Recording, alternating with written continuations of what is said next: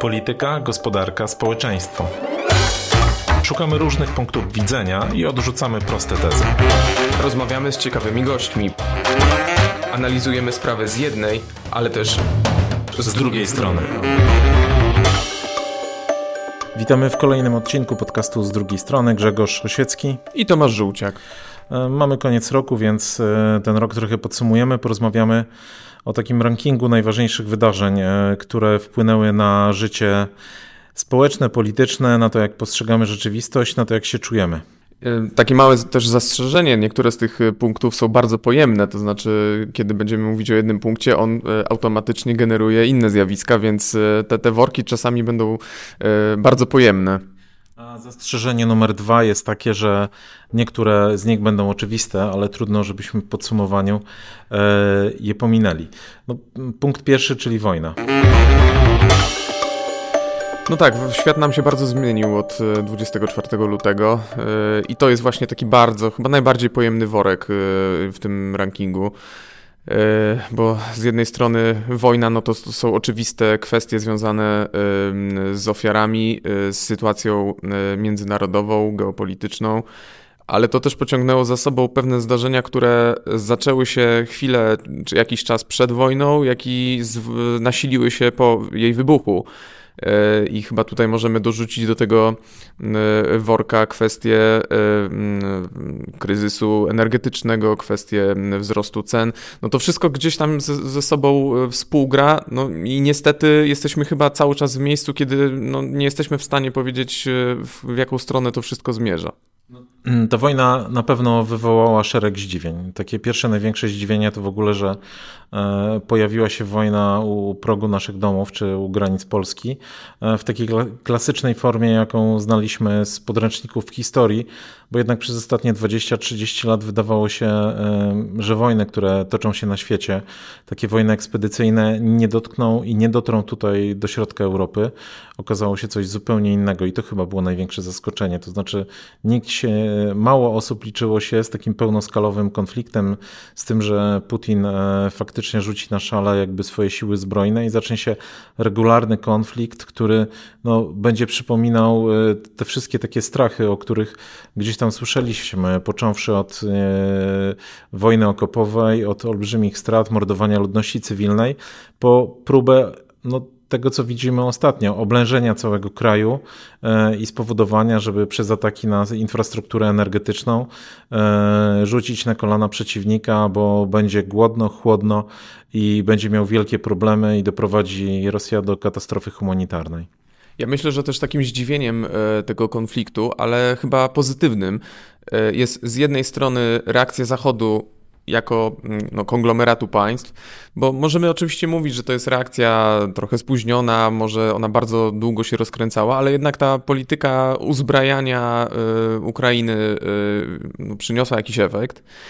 Ym, Kwestia sankcji, mm, ostatnio mieliśmy bodajże już dziewiąty pakiet e, sankcji, E, no, w, u, udało się jakoś wypracować, mimo tych różnic i mimo tego, że no, takie Niemcy e, początkowo no, naprawdę dawały plamy na całej, na całej linii i e, krytyka ze strony polskiego rządu była absolutnie uzasadniona przez e, dosyć długi okres. Dobrze, że wyciągnięto jakieś wnioski, e, ale ten drugi obszar, no to też jest oczywiście ta e, reakcja, jak to się często już zaczęło określać, otwarcie domów i serc, czyli ta reakcja polskiego społeczeństwa na absolutnie kryzysową i nadzwyczajną sytuację, w której no, pytanie, czy ten system zaopiekowania się uchodźcami w ogóle by zadziałał, gdyby nie to, że w dużej mierze e, oni zostali przyjęci pod nasze własne dachy e, i kiedy przyjeżdżali obserwatorzy zachodni czy z organizacji międzynarodowych i wzrokiem poszukiwali e, jakichś obozowisk, jakichś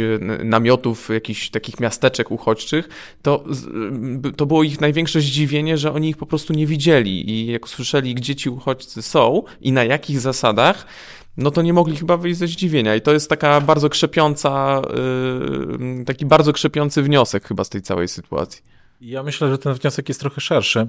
Profesor e, Maciej Duszczek, e, który zajmuje się kwestiami demografii, podkreślał, że to jest największa fala de, de uchodźców po II wojnie światowej, jaka w ogóle dopłynęła do krajów Europy. Polska przyjęła, e, i to nie, nie tylko, to jest zdaje się największa taka fala na świecie, jeżeli chodzi o tempo jej przyboru i Polska przyjęła ich najwięcej. W szczycie, oczywiście tu szacunki były różne, tak, ale w szczycie pewnie tu łącznie w Polsce z tymi Ukraińcami, którzy byli u nas przed wojną, już to mogło być nawet 3 miliony osób, tak? W tej chwili jest ich dużo mniej, w tej chwili tą liczbę uchodźców, ta liczba uchodźców to jest około milion. E, zapewne kolejny milion to są Ukraińcy, którzy w Polsce pracują, byli już tutaj wcześniej, więc faktycznie e, to jest coś, co no, budzi takie pozytywne zdziwienie. Mm, pamiętamy zapewne taki wielki spór w ogóle, kto tam się sprawdził, tak? Wzajemne zarzuty, czy, czy się sprawdzili ludzie, czy samorządy, czy rząd. Gdzieś tak na końcu, jak się spojrzy, to wniosek chyba jest taki dosyć optymistyczny, że każdy spełnił jakoś swoją rolę. Oczywiście w ponadprzeciętny sposób zareagowali Polacy i to zarówno przyjmując uchodźców do swoich domów, ale także prowadząc różne zbiórki, począwszy od e, takich e, zbiórek e, typowo humanitarnych, ale po, po, po zbiórki dotyczące środków na uzbrojenie. Samorządy też jakby no, wykazały się bardzo dobrą organizacją, rozdysponowaniem ludzi, którzy do nich napływali. Ale też z, jakby na, na ostatku gdzieś tam rząd, który no, dostawił y, różne narzędzia, takie jak 500 plus dla, dla Ukraińców, przygotował specjalny, e, przy, udostępnił im system PESEL, e, przygotował zasiłki dla ludzi, którzy ich przyjmowali, ale także dla nich. No jakby, I nie mówiąc o tym, że no, był na pierwszej linii frontu wspierania Ukrainy w broń. No bo Polska jest krajem, który po Stanach Zjednoczonych dostarczył im na, najwięcej broni i to jest chyba jakby y, też taki super pozytywny sygnał, y, który z, tej wojny możemy wynieść, no bo jak przypomnimy sobie te nastroje w lutym, kiedy mm, Rosjanie ruszyli na Kijów, no to wiele osób spodziewało się, że za chwilę to będzie problem na naszych granicach. To, że Ukraińcy walczą powoduje, że ten problem jest gdzieś tam dalej oddalony na pewno y, drugim punktem naszego rankingu, czy naszej listy... Ja jeszcze, to ja jeszcze chciałem wrócić do pierwszego punktu, bo mam tam dwa zdziwienia w tej wojnie. Jeszcze dwa zdziwienia, tak. E, po pierwsze, to, że jak zwykle w tego typu przypadkach mm, pojawiło się dużo znawców wojny. E, no wiadomo, była. Wcześniej byli znawcy pandemii. Wcześniej byli znawcy pandemii. Katastrof lotniczych. Tak, teraz byli znawcy wojny. Ale chodzi o to, że mimo różnych takich wróżb, ta wojna e, okazała się wojną bardzo konwencjonalną. I z tej wojny są wyciągane kompletnie rozbieżne wnioski, bo z jednej strony jakby mamy taką szkołę, która mówi, że tak naprawdę to wszystko to drony, tak? Drony i lekka piechota uzbrojona w takie granatniki przeciwpancerne, które ostatnio rozsławił, czy granatniki w ogóle, które rozsławił komendant główny policji. No i jednak znacząca część jakby ekspertów militarnych, którzy wskazują, że w tej wojnie decyduje jakby system broni połączonych, ale przede wszystkim decyduje artyleria, decydują czołgi, transportery opancerzone i tak dalej, i tak Znaczy, stąd są pewnie nasze olbrzymie zakupy, bo potem jak dostarczyliśmy Ukrainie ponad 200 czołgów, to sami tych czołgów mamy mało, więc dla mnie to jest bardzo ciekawe, jak to, co się dzieje na Ukrainie, wpłynie na to, jak polskie partie polityczne postrzegają politykę obronną i jakie to będzie miało efekty. Na razie widzimy odpowiedź PiSu, Zagadką jest, jakby co, się, co jest w głowach polityków opozycyjnych. Czy z platformy dobiegają właśnie takie głosy, że, mo, że ta, ta wojna jakoś potwierdza, że duże znaczenie dronów, tak? Mniejsze znaczenie broni ciężkiej, większe dronów. Zobaczymy, jakby co będzie w przyszłym roku, kiedy zacznie się kampania wyborcza. Jeszcze jedno zdziwienie. Ono dotyczy tego, że wojna tak naprawdę e, tak niewiele zmieniła w polskiej polityce bo zobaczyliśmy, że dwie strony politycznego sporu tłumaczą sobie każdą rzecz po swojemu, tak? Jeżeli się pojawia, za chwilę będziemy mówili o drożyźnie, to dla jednej strony, dla jednej strony to jest wina PiSu, dla drugiej strony to jest wojna Putina. Jakby każdy problem bardzo łatwo jest wytłumaczyć i jakby tą, tą wojnę ta e, podzielona polska scena polityczna wchłonęła w zasadzie bez żadnego kłopotu.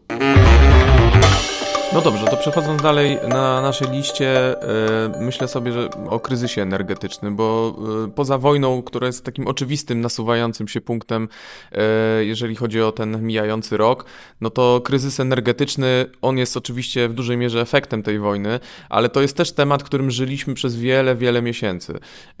Przede wszystkim zastanawialiśmy się, po tym jak przeprosiliśmy się z węglem, zastanawialiśmy się, czy ten węgiel będzie. Ja pamiętam, jak wspólnie Grzegorz pisaliśmy materiał materiały mm, o tym, że nagle powstał problem. E, w rządzie pojawiła się świadomość, że tego węgla może być e, za mało, no zwłaszcza po nałożeniu embarga e, na rosyjski surowiec. Ja pamiętam, to była taka, taka, taka klasyczna polska polityka, to znaczy zamiast rozwiązywania problemu było poszukiwanie winnego. I bardzo dużo czasu straciliśmy, mam wrażenie, na takim buksowaniu w miejscu, żeby najpierw ustalić, kto jest winny. Były przecież takie ruchy ze strony spółek Skarbu Państwa, które no niespecjalnie paliły się do, do tego, żeby sprowadzać ten węgiel z różnych czasami egzotycznych kierunków, zasłaniając się kodeksem spółek handlowych. No i premier musiał twardo zareagować, więc mieliśmy trochę taką schizofrenię. Ja się zastanawiam, czy, czy ta sytuacja, tak patrząc politycznie, czy ona nie, nie, nie jest dowodem na to, że przy tym układzie władzy, czy tym, przy tym mm, łańcuchu decyzyjnym wykreowany przez Jarosława Kaczyńskiego, czy ten model władzy nie okazał się po prostu nieefektywny? Bo mieliśmy przecież kilka ośrodków decyzyjnych, każdy z własnymi kompetencjami, e, co powodowało mm, paraliż decyzyjny, bo mieliśmy Ministerstwo Klimatu, Ministerstwo Aktywów Państwowych, Kancelarię Premiera, e, no i to, to przez długi czas się po prostu nie spinało. Znaczy, jeżeli chodzi o model władzy, to pewnie lepszy byłby taki model, w którym po prostu e, e, decydent bezpośrednio odpowiedzialny za rozwiązywanie wszystkich problemów e, byłby na stanowisku premiera, no bo tam się skupiają wszystkie kompetencje do ich rozwiązania. A tak to w tej chwili e, faktycznie mamy taką sytuację, gdzie zawsze jakoś ostateczną instancją jest lider PiSu, Jarosław Kaczyński, który już jest poza rządem bo z niego odszedł.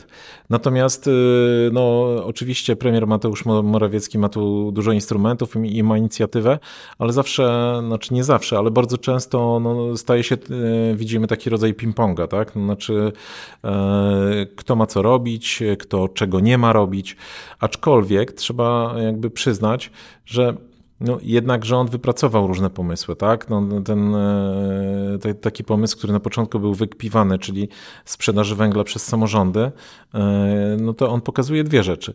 Po pierwsze, że e, państwo zaczyna się mm, zajmować rzeczami, którymi w normalnych czasach w ogóle nie powinno się zajmować. No bo kto sobie dwa czy trzy lata temu wyobrażał, że jakby państwo będzie wymyślało system sprzedaży węgla, który istniał w Polsce od lat, tak? No, sytuacja kryzysowa spowodowała spowodowała, że no, do tego musiało dojść. Natomiast y, plus do tego mamy ten, ten cały zestaw, y, pakiet y, ratunkowy różnych działań kryzysowych związany z kryzysem energetycznym i z gazem, i z energią, z różnymi, e, z, z różnymi sytuacji, sytuacjami na rynku energii. I to też pokazuje no, taką coś, co znaczy falsyfikuje taką tezę, że rynek sobie zawsze poradzi. To znaczy okazało się, że e, w takich nadzwyczajnych czasach w takich momentach olbrzymich szoków, to rynek sobie e, nie radzi. No i jeżeli na, na przykład ceny energii rosną no, kilkaset razy, znaczy e, kilkaset procent, e, e, jeżeli mamy taki wzrost cen gazu, albo nagle, nagle tego gazu nie ma, tak? czy, czy nagle są braki, no to po prostu państwo musi wejść albo w rolę regulatora, albo w rolę e, kogoś, kto jakby amortyzuje te wszystkie szoki i widzimy to i w Polsce i widzimy to w krajach zachodnich i to jest jakaś duża nauczka z tego kryzysu. Pytanie tylko, jakby co z tego zostanie? To znaczy, czy z jednej strony zostaną wyciągnięte właściwe wnioski, jakieś instrumenty zostaną zbudowane na przyszłość, bo żeby nie było, że mądry Polak po szkodzie, czyli czy, czy, powstaną, czy powstaną jakieś rozwiązania systemowe, a po drugie, no, niestety jest tak, że jeżeli państwo, czy władza, czy jakakolwiek instytucja zdobędzie nowe e, kompetencje albo e, zdobędzie jakiś zakres imperium, to niechętnie go potem oddaje. I pytanie, na ile państwo będzie gotowe się wycofać jakby z tych funkcji, które przed chwilą musiało przejąć z powodu kryzysu.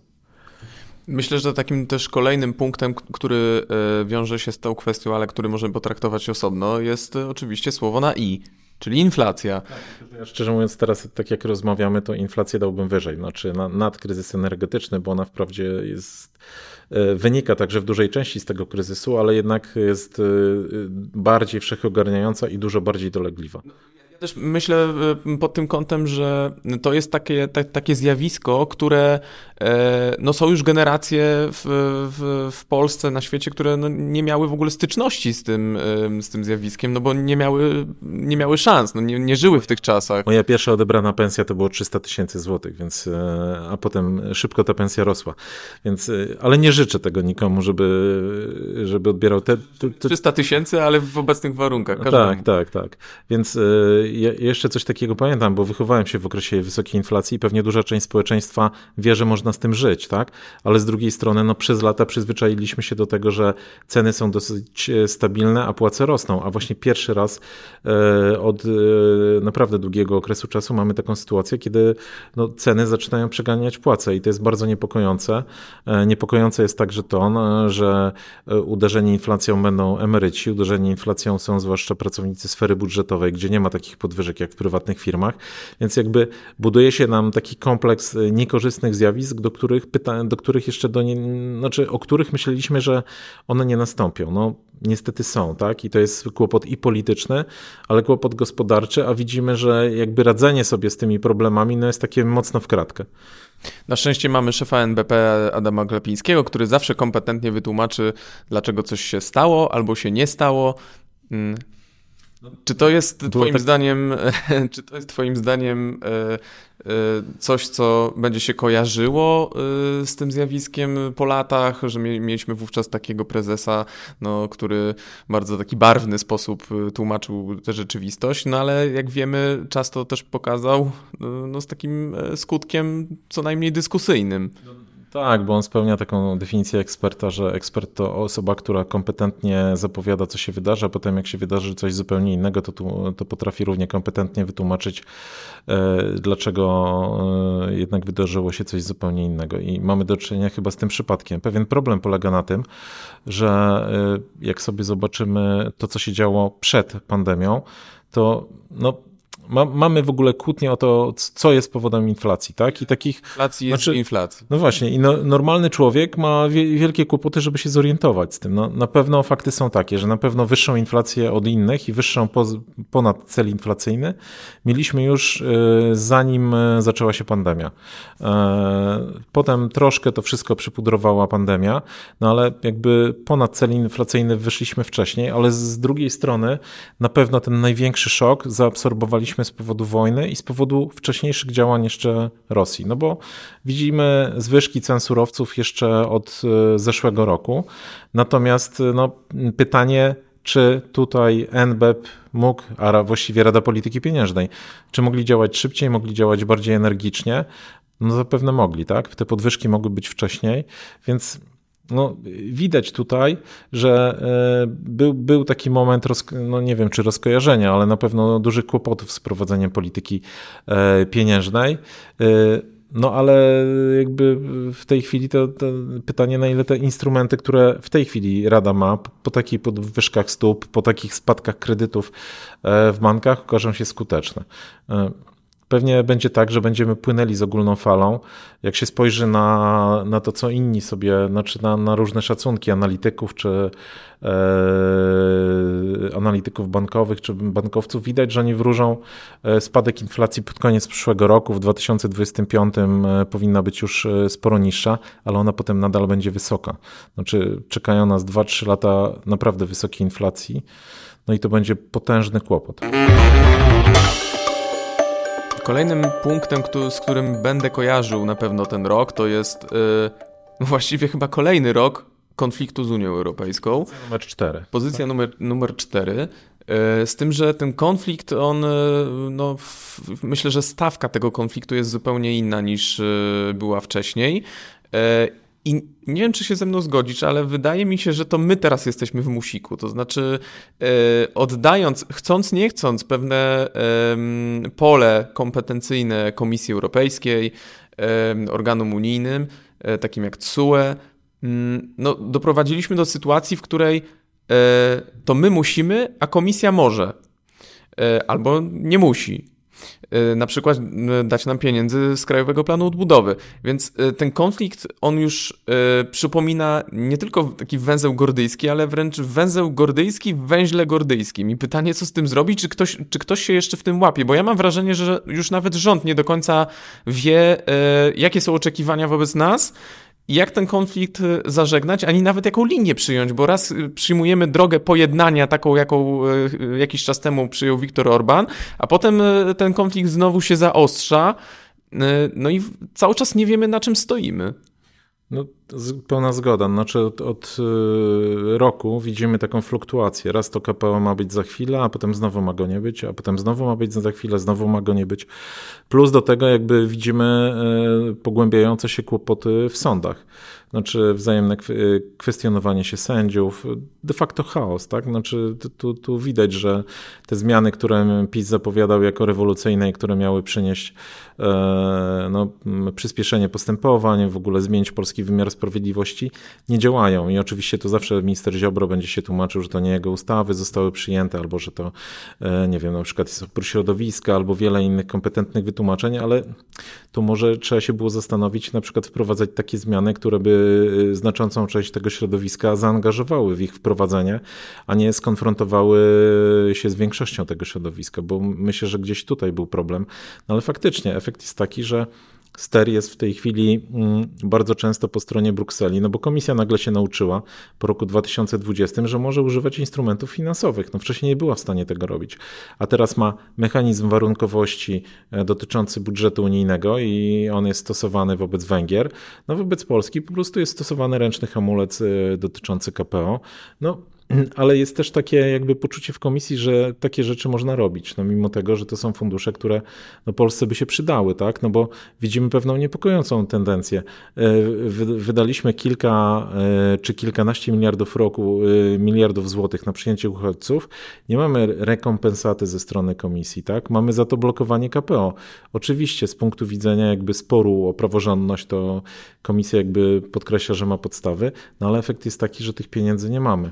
Natomiast co do samego KPO, no to jak ty mówiłeś o tym takim specyficznym procesie, to on doszedł do takiego punktu, e, bo mówisz o węźle gordyjskim. E, nawet ciężko to tak zdefiniować, bo wydaje mi się, że e, doszliśmy do takiego punktu, w którym to jest proces, który bardzo łatwo jest zepsuć, ale bardzo trudno naprawić. To znaczy, no powiedzmy, że już jest gdzieś tam blisko porozumienie, no to wystarczy, że sędzia z HAB złoży jakieś wnioski o postępowania dyscyplinarne, albo minister Ziobro wyskoczy e, z różnym, z kolejnym postulatem, ewentualnie Parlament Europejski zacznie mówić komisji, że ona jest za mało twarda wobec Polski, no i to porozumienie jakby e, spala się na panewce, więc to jest największy problem, jaki w tej chwili chyba z tym mamy. No a teraz pozycja, pozycja piąta, czyli wybory. Wprawdzie ich jeszcze nie ma, no ale tak naprawdę od pół roku chyba żyjemy w ich cieniu, prawda? No od pół roku żyjemy już de facto w takim trybie, e, jak to się już przyjęło e, w tej nomenklaturze wyborczej, w prekampanii, e, bo widzimy przecież te objazdy czy Donalda Tuska, czy Jarosława Kaczyńskiego, no one trwały przez wiele, wiele tygodni. I one miały taki sznyt typowych kampanijnych spotkań z sympatykami. E, oczywiście to przynosiło różne obrazki, czasem lepsze, czasem, e, czasem gorsze e, dla głównych bohaterów, natomiast no niewątpliwie widzimy, że partie już dawno temu weszły w ten tryb. Pytanie, czy społeczeństwo tak samo, ale myślę, że przed nami jest bardzo intensywny okres, bo no, przyszły, przyszły rok będzie wyborem, będzie rokiem wyborów parlamentarnych, a potem mamy tak naprawdę e, no, permanentny e, okres kampanii do 2025 roku. No, odsyłamy do poprzedniego podcastu z Marcinem Dumą, którym, w którym szerzej mówiliśmy o tych kwestiach, o tym jak się podzieli elektorat. Na razie widać kilka takich e, tendencji, jakie się pojawiają. To znaczy, pierwsza tendencja to jest taka, że w opozycji cały czas trwa spór o to, e, w jakim szyku pójść do wyborów. I też na dobrą sprawę my nie wiemy, na ile to jest spór merytoryczny, w tym sensie, na ile, na ile gdzieś tam naprawdę jest możliwa ta jedna lista, a na ile to jest taki doraźny spór, gdzie e, używanie terminu jedna lista, czy trzy listy, czy cztery listy służy do tego, do, do sporów z politycznym przeciwnikiem i do zajmowania takiego pull position dla opozycji przed wyborami. W PiSie też widzimy rodzaj przepychanki, no bo tam jest fundamentalna decyzja pewnie, e, czy iść ze Zbigniewem Ziobrą, czy, czy bez niego. Jeżeli z nim, no to, to, to, to oznacza jakby widzimy szereg konfliktów, e, wzajemne spory, podkopywanie premiera, e, pozycji premiera przez Zbigniewa Ziobro. Natomiast pozbycie się Zbigniewa Ziobry z kolei pewnie oznacza, że PiS nie ma szans na reelekcję, tak? Jeżeli strategzy tego obozu liczą na to, że mogą wygrać e, wybory, no to pewnie nie mogą tych wyborów wygrać e, przez Zbigniewa Ziobrę. Więc tutaj każda ze stron sceny politycznej ma potężny problem, a Nasz kłopot polega na tym, że kampania wyborcza przyszła w momencie, kiedy e, za granicą jest wojna, e, jakby sytuacja w finansach publicznych robi się dużo gorsza niż była do tej pory. E, i do tego wszystkiego będziemy mieli bardzo wielkie potrzeby wydatkowe, więc mm, pytanie jakby kiedy my się poukładamy finansowo. I mam też wrażenie, że ugrupowania polityczne są na etapie poszukiwania e, leitmotywów kampanijnych. E, próbują e, zobaczyć, jakie tematy mogą w cudzysłowie zażreć, spolaryzować, wzbudzić emocje. I to nas trochę też prowadzi do kolejnego punktu, który dość barwnie nazwaliśmy, czyli inby. Grzegorz, o co chodzi? No inby to są takie e, no, okresy wzmożeń, kiedy dyskutujemy o jakimś bardzo gorąco jakimś e, jednym temacie, a potem się okazuje, że tak naprawdę po miesiącu już nikt nie pamięta o co chodziło. E, w tym roku pewnie takich inby było kilka. No, pewnie sztandarowym z nich, ale jakoś tam, znaczy od razu powiedzmy, każda z nich ma swoje uzasadnienie, bo przynajmniej na początku nam się wydaje, tak? Na początku była taka węgla nie będzie. No już wszyscy się łapali za głowę. Zresztą my też o tym pisaliśmy, rozmawiając z ludźmi, ze specjalistami z ciepłownictwa, bo to oni jakby zwracali uwagi na, uwagę na potencjalny deficyt e, wynikający z wprowadzenia embarga na rosyjski węgiel. Ale jakby no, sytuacja w ciągu kilku miesięcy się zmieniła, tak? I to coś, co było nawet rachubą opozycji na to, że będzie można PiS punktować za to, że tego węgla nie ma, no w tej chwili wydaje się, że w znaczący sposób te braki zostały zapełnione. Była też imba z Odrą, prawda?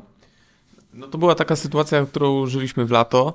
E, ja mam takie wrażenie, tak patrząc z perspektywy e, czasu, że e, doszliśmy do punktu, w którym ustaliliśmy dobrze. Złote algi pojawiły się, to, to jest ten powód, dla którego wyciągaliśmy tony martwych ryb z rzeki i, i właściwie tak jakbyśmy się zadowolili już tym wytłumaczeniem. Brakuje mi jeszcze w tej całej sprawie kropki nad i, to znaczy dlaczego doprowadzono do takiego poziomu zasolenia. Owszem, mieliśmy bardzo upalne dni, niski poziom wód, więc te czynniki naturalne miały pewnie istotny wpływ, ale E, ja nie jestem do końca usatysfakcjonowany e, puentą e, tej historii. No bo tej puenty nie było, a faktycznie powinna być, tym bardziej, że jak się spojrzy na przykład nawet na wyniki badań zasolenia Odry niedawne, tak, listopadowe. tam jest problem. Tam jest duże zasolenie i to pokazuje, że ten problem jest, tak, i jeżeli zrobi się ciepło, to, to, to znowu może wybuchnąć. Natomiast no mm, faktycznie, to, to, to może dlatego ten termin imby tutaj pasuje, no bo to jest coś, co e, szybko się zapala, dyskusja jest bardzo gorąca, a potem ona gdzieś niknie i jakby konsekwencji tego nie widać ani w postępowaniu rządzących, a często także jakby w pilnowaniu tematów, no nie wiem, przez nas dziennikarzy, przez opozycję, no bo to także jest istotne. No i e, nasza ostatnia pozycja to jest coś, od, od, czego zaczęliśmy ten rok w ogóle, e, znaczy rok 2022. E, przecież były zmiany w rządzie, e, nawet z tego powodu, a w tej chwili w zasadzie już nikt o tym nie pamięta. No, chodzi mi o Polski Ład, no bo żyjemy w, w, ciągu, w tym roku w najbardziej zmienionym od lat systemie podatkowym, jeżeli chodzi o podatek dochodowy od osób fizycznych. No i za chwilę zobaczymy konsekwencje tej zmiany. To jest temat, z którym czuję się naprawdę tak psychicznie bardzo związany przez pryzmat naszej pracy dziennikarskiej, bo my tym tematem ży, żyliśmy już na długo, zanim Polski Ład wszedł w życie, bo e, pierwsze takie, e, e, pierwsze materiały, które e, pisaliśmy do Dziennika Gazety Prawnej w tym temacie, to były gdzieś na przełomie marca i kwietnia 2021 e, roku, więc e, tak my, jako dziennikarze z Polskim Ładem żyjemy już półtora roku, co, co najmniej, a tak naprawdę podatnicy y, no, zobaczyli, z czym się to wiązało. Mam na myśli ten gigantyczny chaos na początku roku, kiedy mm, nawet część z nas nie wiedziała, jakie dostanie wynagrodzenia. No to jest coś, co wszyscy odczuli. E, a potem e, wszyscy odczuli korekty, e, czyli program niższe podatki, tak, dobrze pamiętam, bo Polski tak, Ład jest dzisiaj nazwą zakazaną oficjalnie, nie można jej używać, bo to się źle kojarzy, więc stosujemy nazwę niższe podatki.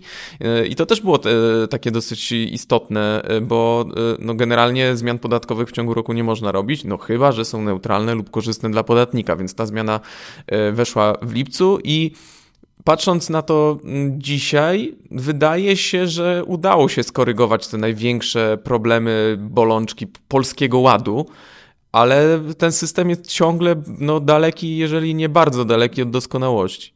No właśnie, tak jak sobie patrzę na to, to jednak udało się skorygować, tylko pytanie jakim kosztem. Bo y, zobaczmy, co się stało.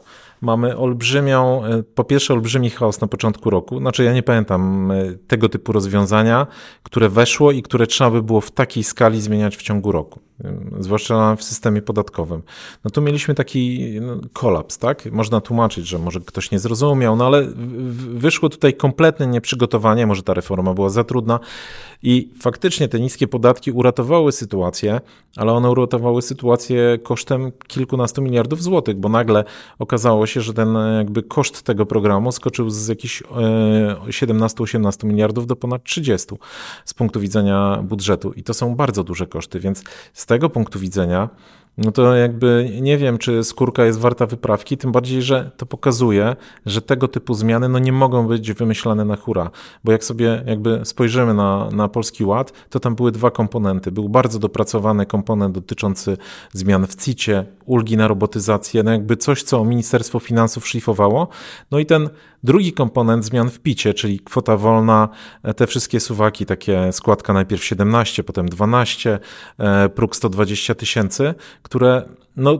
jakby zostały wprowadzone, a potem na łatkę dochodziła łatka, tak? Bo został została wprowadzona koncepcja, okazało się, że tam część osób płaci za dużo, no to wprowadziliśmy ulgę dla klasy średniej, potem się okazało, że ta ulga dla klasy średniej to jest kompletny kolaps, to trzeba ją zrobić dla nie tylko klasy średniej. No, był system łatek, to przypominało stary system Windows, tylko że niestety e, ten Windows jakoś działał, a polski ład nie zadziałał i trzeba go było po prostu przeorać, więc to jest chyba najmniej optymistyczny akurat akcent w tych zmianach podatkowych, które w końcu tak generalnie dla większości podatników są na plus. Uspokajamy Państwa, że e, przesłuchy z rządu są na razie takie, że przyszły rok będzie rokiem e, spokoju, jeżeli chodzi o system podatkowy, więc tutaj chyba jakichś wielkich rewolucji e, unikniemy. Ale no, nie zmienia to faktu, że za nami bardzo, bardzo ciekawy rok, a nie wiem, czy to będzie uspokajające, ale przed nami potencjalnie jeszcze ciekawszy rok. No tak, ale pewnie y, moglibyśmy sobie życzyć, żeby w końcu jakiś rok okazał się nudny i żebyśmy mogli zająć się tylko siedzeniem w domu, a nie rozwiązywaniem problemów e, kraju, świata i, i, i prawie że wszechświata. I żeby kolejne jeździe apokalipsy po pandemii i wojnie już nas nie dopadł, czego życzymy Państwu w, nad, w nadchodzącym e, roku 2023.